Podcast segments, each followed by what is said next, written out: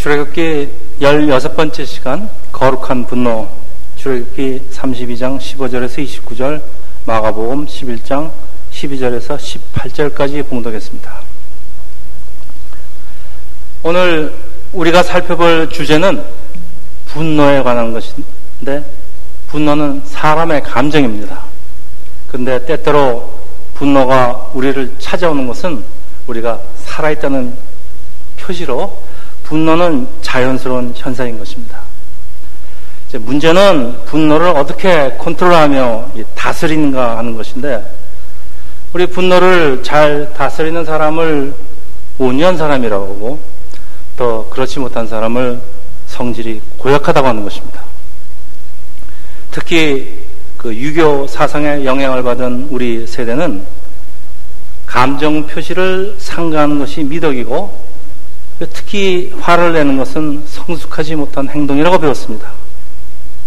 그리고 하나님의 덕성을 표현하는데 하나님은 노하기를 더디하시는 분이라는 말씀처럼 성경은 노하기를 더디하는 것이 슬기며 덕성이라고 말씀하고 있는 것입니다. 자, 이렇게 복합적인 배경을 가지고 있는 우리 한국 크리스찬에게는 화를 낸다는 것은 뭐 특히 교회에서 화를 낸다는 것은 이 성숙한 인격인으로서는 물론 또 하나님의 성도로서는 절대로 하는 절대로 하면 안 되는 금기 사항이 되어버렸 되다, 되다, 되다 보니까 아무리 화가 난 있어도 그냥 참을 수밖에 없는 것입니다.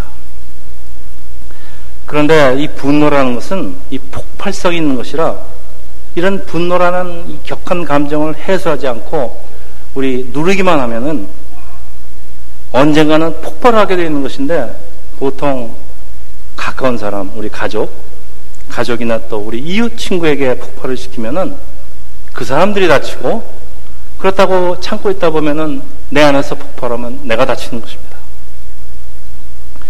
그래서 그 온유한 신앙인 중에 특히 목사님 중에 암 환자가 많다는 것은 뭐 그분들이 믿음이 없어서 그런 것이 아니고 이런 자연적인 현상으로 이상한 일이 아닌 것입니다. 그래서 성경은 우리한테 화를 내지 말라고 하진 않습니다. 그 대신 화를 잘 다스리라고 권유합니다. 우리 대표적으로 에베소서 44장 26절에 보면은 분을 내어도 죄를 짓지 말며 해가 지도록 분을 품지 말며 분을 품지 말며 기도하면서 많이 우는 사람을 보면서 아마도 이런 이렇게 가슴에 쌓이는 그 분노, 아픔 이런 나쁜 감정을 우리 하나님한테 맡기면서 이런 나쁜 감정을 해소시키는 것이 제일 좋은 모습이라고 저는 생각을 합니다. 그 오늘 우리가 살펴보려고 하는 것은 성경에는 분노하시는 하나님의 모습이 자주 표현되고 있고 또 사랑의 하나님으로 오신 예수님께서도 온유한 모습만 있는 것이 아니고 아주 때로는 아주 난폭한 말씀과 행동이 표현되고 있는 경우가 적지 않게 나타난다는 것입니다. 예를 한번 들어볼까요? 우리 마태복음 12장 34절 이 독사의 자식들아 너희는 악하니 어떻게 선한 말을 할 수 있느냐 이거 예수님 말씀입니다. 독사의 자식이라는 욕은 지금으로 말하자면은 개의 자식이라는 말보다 더 심한 욕으로 그 당시 유대사회에서 사용되는 아주 제일 나쁜 나쁜 욕입니다. 우리가 성경을 읽으면서 하나님의 사람들이 심지어는 이 사랑의 하나님신 예수께서 이렇게 화를 터트리시는 모습을 보지만은 사실 이 정도는 아무것도 아닙니다. 말로 끝나는 것이 아니고 행동으로 계속이 될 때는 정말 우리는 아주 그 당혹감을 느끼게 되는 것입니다. 오늘 그 두 번째 보면 예수님께서 시장하시니까 무화과 열매로 요기를 좀 하시려고 그러는데 열매가 없는 걸 보시고 나무를 저주해서 죽여버리는 장면을 보고 있는데 이 노하기를 더디하시는 하나님의 아들 우리 예수님은 어떻게 생각하면 참 급하시고 또 한성질 하시는 분이라는 생각도 드는 것입니다. 그 당시 무화과 열매는 일종의 그 부식 같은 것으로서 간식이죠. 아직 열매가 맺을 때가 아니라 열매가 없는 것인데 따지고 보면 나무의 잘못도 아닙니다. 근데 예수께서 괜히 배가 고프시니까 남한테 짜증을 부리고 있는 것일 수는 없습니다. 그런데 이게 전부가 아니고 그 다음에 이어지는 15절에는 예수님께서 성전에 들어가서 의자 둘러 붙이고 난폭한 행동을 하시는데 도대체 성경 이 기자들은 왜 이런 것을 성경에다 기록을 했을까요? 좀 빼지. 그것도 사복음서 모두 있는 걸로 보아서는 아주 중요한, 중요한 의미가 있는 사건이라는 말씀인데 우리 요한복음은 한술 더 뜨는 것이 예수께서 노끈으로 채찍을 만들어서 때리고 돈을 쏟으시고 상을 엎으셨다고 아주 더 상세하게 예수님의 난폭한 행동을 기록하고 있는 것입니다. 참, 참 이상한 얘기죠. 성경에서 온유를 대표하는 사람이 구약에서는 모세, 우리 신약에서는 예수님입니다. 성경 구절 민수기 12장 3절 보면은 모세는 온유함이 지면의 모든 사람보다 더하다. 또 마태복음 11장 29절 예수께서 나는 마음이 온유하고 겸손하다. 또 마태복음 5장 5절 보면은 산상수훈에 온유한 자는 복이 있나니 그들이 땅을 기업으로 받을 것이요.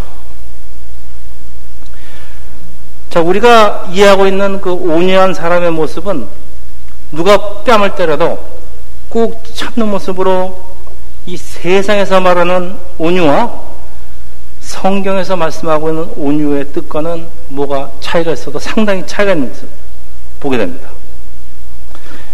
사람이 화를 내는 것은 감정의 표현인데 이런 감정을 조건 없이 참는 것이 온유한 사람이라고 우리 그렇게 배워왔지만은 그렇다면은 그 모세와 예수님의 이런 난폭한 행동이나 언행을 볼 때 우리가 틀렸든지 아니면 성경이 틀렸든지 둘 중에 하나입니다. 그렇죠? 성경에 틀린 일 없고 우리가 틀린 것입니다. 그래서 성경에서 말씀하시는 그 온유의 뜻과 이 분노의 컨트롤이라는 그 의미를 우리 오늘 같이 살펴보기로 합니다. 자, 먼저 분노라고 해서 다 같은 것이 아니라 이 이기적이고 파괴적인 분노가 있는가 하면은 또 사랑을 바탕으로 하는 그 생산적인 분노도 있습니다. 예를 들어서 창세기 사정에 그 가인이 동생 아벨을 죽이는 것은 자기 하나님께 드리는 재물이 거절당하는 것에 대한 그 통제되지 않은 그 분노의 폭발로 아주 파괴적으로 자기 동생 죽여버리는 것입니다. 그러나 의로운 분노는 악을 대하면서 느끼는 것인데 우리가 마땅히 분노할 때 분노하지 못하는 것은 악의 확산을 부추기는 것으로 시편 기자는 이런 말을 합니다. 주의 율법을 버린 악인들로 말미암아 내가 맹렬한 분노에 사로잡혔나이다. 라고 하는데 이것은 하나님 말씀을 그 무시하고 버린 것에 대한 그 사람의 그 거룩한 분노를 말씀합니다. 그 이처럼 분노라는 감정을 표현하는 것은 무조건 잘못이 아닌 것이 때로는 분노를 표현해야 하는 경우도 있는 것인데 다시 말해서 반드시 잘못된 잘못된 상황을 지적을 하고 시정을 해야 되는 그럴 때가 있는 것인데 그냥 넘어가는 것도 역시 분노를 잘못 다스리는 것으로 이것은 온유한 사람의 미덕이 아니고 이거 비겁한 짓입니다. 근데 우리 교회에서는 교회에서 무조건 분노하는 것은 온유한 사람이 아니라고 가르치고 있습니다. 과연 그럴 것입니다. 우리가 출애굽을 공부하면서 모세가 화를 내는 장면 자주 나옵니다. 분명한 것은 이 모세는 자기의 분노를 온전히 다스리는 사람은 절대 아니라는 것입니다. 모세는 대체로 분노를 자기 분노를 잘 다스리지만은 그러나 일단 그것이 표출되면은 아주 폭발하는 경향이 있는데 예를 들어 볼까요? 모세가 40살 된 무렵에 그 이집트인 노예 감독이 자기 동족을 때리는 것을 보고 분노해서 그 사람 쳐 죽여 버립니다. 이 40년을 이집트 왕자로서 교육을 받은 사람이 무슨 교육을 안 받았겠습니까? 교양교육, 뭐 다 배웠을 것입니다. 그렇다고 이런 그 높은 그 교육이 우리한테, 모세한테 분노를 다스리는 방법을 가르쳐 주지는 않습니다. 물론 이것이 이기적인 분노는 아니고 자기 동족을 괴롭히는 것에 대한 그 모세 입장에서 보면 아주 의로운 분노입니다. 그렇지만 거룩한 분노는 아닌 것이 모세는 이 사건으로 인해서 광야로 도주해서 40년 동안 참 양치는 목자로 험한 세월을 보내야 했습니다. 그렇다고 그 광야 40년 동안 그 성질이 어디로 간 것도 아닌 것 같은 것이 그 성질 남아 있습니다. 민수기 20장에 보면은 그 하나님은 모세에게 반석에게 말해서 물을 내라고 하시는데 불평을 계속하는 이스라엘 백성들한테 화가 끌어올린 그 모세는 반석을 지팡이로 한 번도 아니고 두 번씩 내려치는 사건 여러분 잘 아시지 않습니까? 이 사건으로 인해서 모세는 가나안 땅으로 들어가지 못하는 거 우리 지난 시간에 다룬 그 마사 무리바 사건을 기억하실 줄 믿습니다.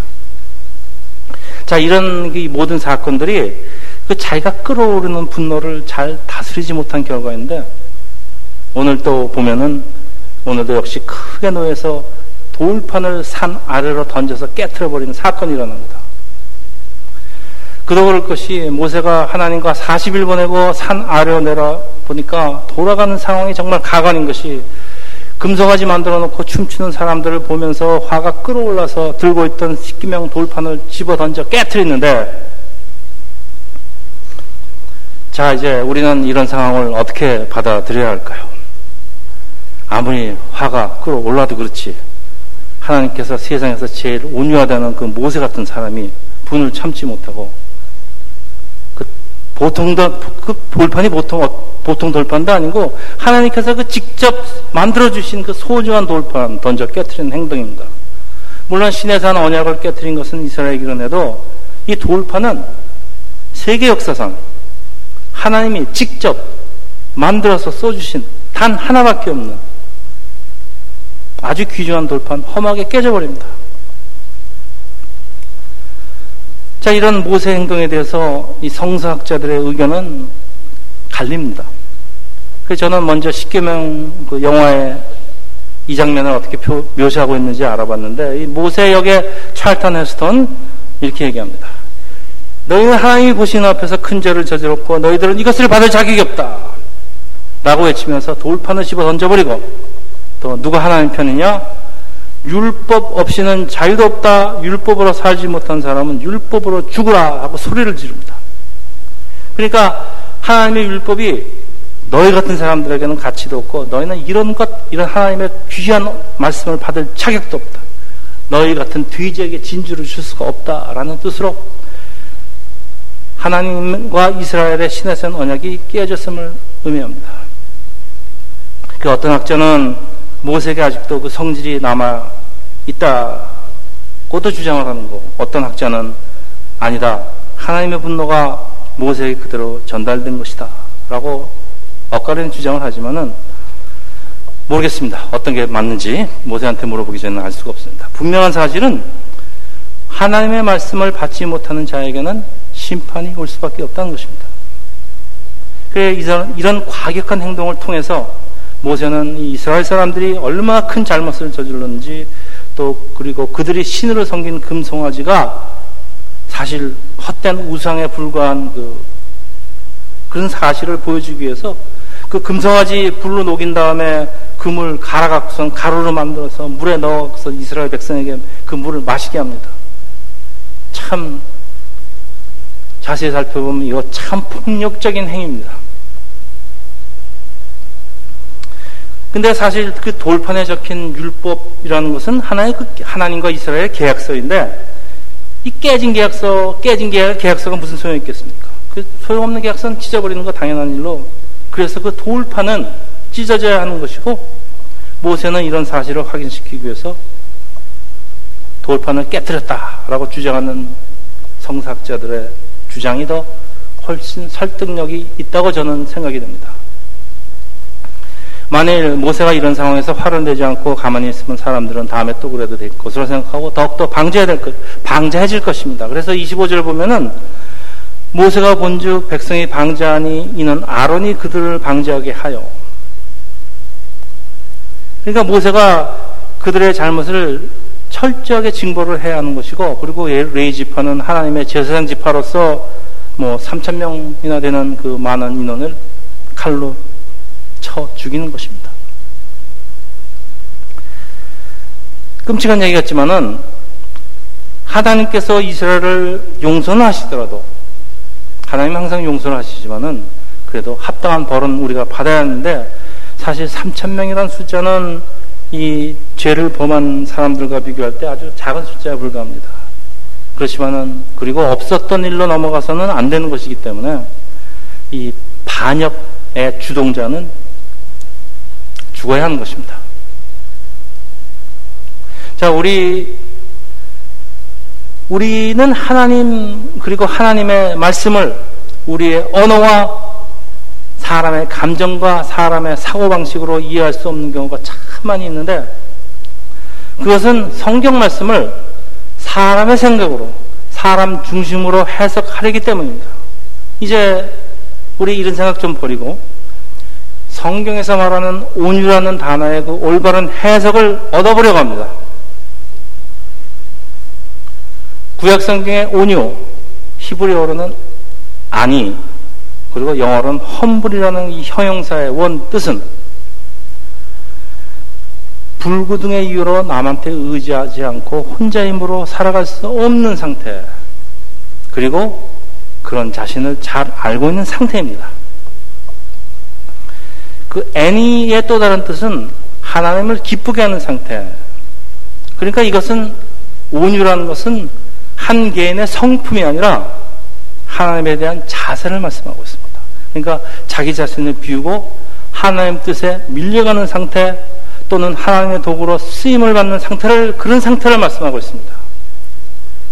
신약에 와서도 예수께서 나는 마음이 온유하고 겸손하다 할 때 온유하고 겸손하다 온유와 겸손은 같은 단어는 아니지만 같은 뜻을 가진 단어로서 그 겸손의 원래의 뜻은 하나님 앞에 선 사람입니다.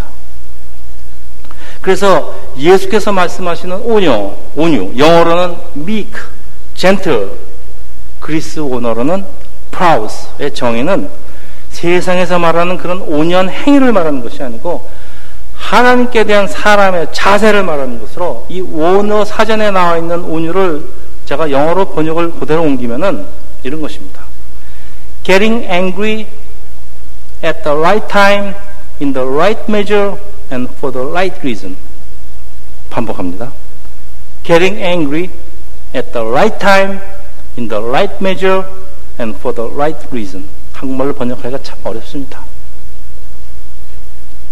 자, 이제 신구약 성경에서 말씀하시는 온유한 의미를, 온유라는 의미를 다시 정리를 하면은 하나님께 의지하지 않고 도저히 살 수 없는 나 자신을 자각하고 하나님께 의지하기 때문에 하나님께서 그것을 기뻐하는 상태. 세상에서 이해하는 온유와 많은 차이가 있습니다. 그 이런 이런 온유가 행동으로 표시될 적에는 하나님의 의를 가지고 꼭 필요한 순간에 꼭 필요한 행동을 하는 것이 바로 온유한 사람의 행동이고 하나님께서는 그런 사람을 기뻐하는 것인데 이런 대표적인 사람이 모세하고 예수님입니다. 그래서 불의를 보고 가만히 있는 것 어떤 사람이 불량대 손에 매를 맞고 있는 것을 보고서 가만히 있는 것 이거 온유가 아니라 이거는 비겁입니다. 다시 정리하면은 온유는 올바른 이유를 올바른 하나님의 이유를 가지고 올바른 방법으로 마땅히 화를 낼 때는 화를 내미하는 것은 화를 내는 것은 의미하는 건데 세상적으로 온순해서 마땅히 화를 낼 때 화를 내지 않는 것은 온유가 아니란 말씀입니다. 불의를 보고 방관하는 사람은 세상에서는 온유하다고 하지도 않지만은 하나님께서도 결코 온유하다고 하지 않습니다. 빌리포서 2장 5절에 사도 바울은 우리에게 예수의 마음을 품으라고 권유하는데 이 마음은 온유한 마음을 말씀합니다. 예수의 마음은 온유한 마음입니다. 그럼 어떤 것이 온유한 마음인가 하는 것은 빌리포서 2장 6절에 잘 표현되어 있습니다. 아주 유명한 구절입니다. 제가 읽겠습니다. 그는 근본 하나님의 본체시나 하나님과 동등됨을 취할 것으로 여기지 아니하시고 오히려 자기를 비워 종의 형체를 가지사 사람들과 같이 되었고 사람의 모양으로 나타나서 자기를 낮추시고 죽기까지 복종하셨으니 곧 십자가에 죽으심이라. 자기를 비우고 종의 형태를 가지고 하나님 뜻에 죽기까지 복종하는 것을 말씀하고 있는 것으로 이런 과정에서 나타나는 의로운 분노를 오늘 설교 제목입니다. 거룩한 분노라고 정의합니다. 예수님이 온유하다는 것은 성품이 아니라 하나님 뜻에 온전히 따르는 자세를 말씀하고 있는 것 다시 한번 강조합니다. 그래서 예수께서 가끔가다 분노를 터뜨리시는 것 이건 거룩한 분노입니다. 이스라엘 사람이라면 6월절에 예루살렘 성전에 와서 제물을 바쳐야 되는 그 규례를 지키기 위해서 온 이스라엘과 세계 각국에 흩어져 있는 디아스포라 이스라엘 자손들이 성전을 찾아오는데 이 제사 규정에 맞추어서 흠 없는 제물을 준비하는 것이 어려울 뿐 아니라 또 이 이권에 연루된 종교 지도자들이 제물을 규정에 맞지 않는 이로 거부하는 사례가 많습니다. 그래서 사람들은 보통 현지에서 제물을 구입을 합니다. 그런데 이 예루살렘 성전에서만 사용되는 화폐가 따로 있는데 그 당시 화폐, 뭐 보통 로마 화폐를 얘기합니다. 그 성전에서 사용하고 있는 그 성전 화폐하고 바꿔지는 그 환전 거래상에서 발생하는 그 모든 이권을 성전을 관리하고 제사를 주관하던 그 종교 지도자들이 독차지하고 풍류를 누리고 있는 것을 예수님이 보시고 만민이 기도하는 집을 강도의 소굴로 만들었다고 분노하시고 뒤엎으신 예수님의 분노 이건 난폭한 행동이 아니고 거룩한 분노로 하나님의 분노와 하나님의 공의를 그대로 집행하는 것입니다. 절대 그냥 두고 볼 수가 없는 것으로 모세가 돌판을 집어던지는 행위 열매를 맺지 못하는 무화과 나무를 저지하는 행위 상을 엎으시는 예주의 행위가 거룩한 분노의 표현이라는 것입니다. 그래서 성경에서 우리에게 온유하라고 하는 것은 우리가 가지고 있는 성질을 죽이라는 것이 아니고 하나님 앞에 자신을 비우고 하나님 뜻에 온전히 따르라는 것인데 그러다 보면은 이런 과정에서 우리가 세상에서 말하는 아주 그 온화한 모습이 나오기도 합니다. 그렇지만은 하나님의 공의를 지키는 이 강한 모습, 예수 안에서 우리 외유 내강, 외유 내강입니다. 물론 18절에는 이런 사실을 알고 그 대세자장하고 서기관들이 가만히 있겠습니까? 예수를 죽일 궁리를 하게 되는 것인데 예수님 이거 다 아셨습니다. 다 아시고 죽임을 당한 것을 감수하지만은 그래도 하나님의 뜻이 그렇기 때문에 마땅히 해야 될 것을 하는 것입니다. 이제 말씀을 하시는데 이 타락한 이스라엘이 도저히 감당할 수 없는 하나님의 율법 그러나 지키지 않으면 죽을 수밖에 없는 이 신의 산 언약이지만은 노하기를 더디하신 하나님 모세에게 이번에는 모세, 모세에게 돌판을 다듬어 오라고 하시고 그, 그 깨어진 판에 있던 내용을 모세가 가져온 돌판에다 다시 써 주십니다. 이것은 하나님께서 이스라엘을 용서하시고 다시 언약을 하시겠다는 것인데 이 두 번째 돌판은 여러분 잘 아시다시피 법계에 넣어서 영구 보관을 하게 되지만은 이스라엘이 이번에도 율법을 지키지 못하고 이제 이스라엘은 언약식 재물처럼 또 돌판처럼 쪼개져 죽일 수밖에 없는 것입니다. 그런데 여기 중요한 것은 하나님께서 직접 만들어 주신 돌판은 사실 하나님 자신을 상징하는데 갈보리 십자가에서 하나님의 말씀이신 그리고 돌판이신 예수는 대신 쪼개질 수밖에 없는 것입니다.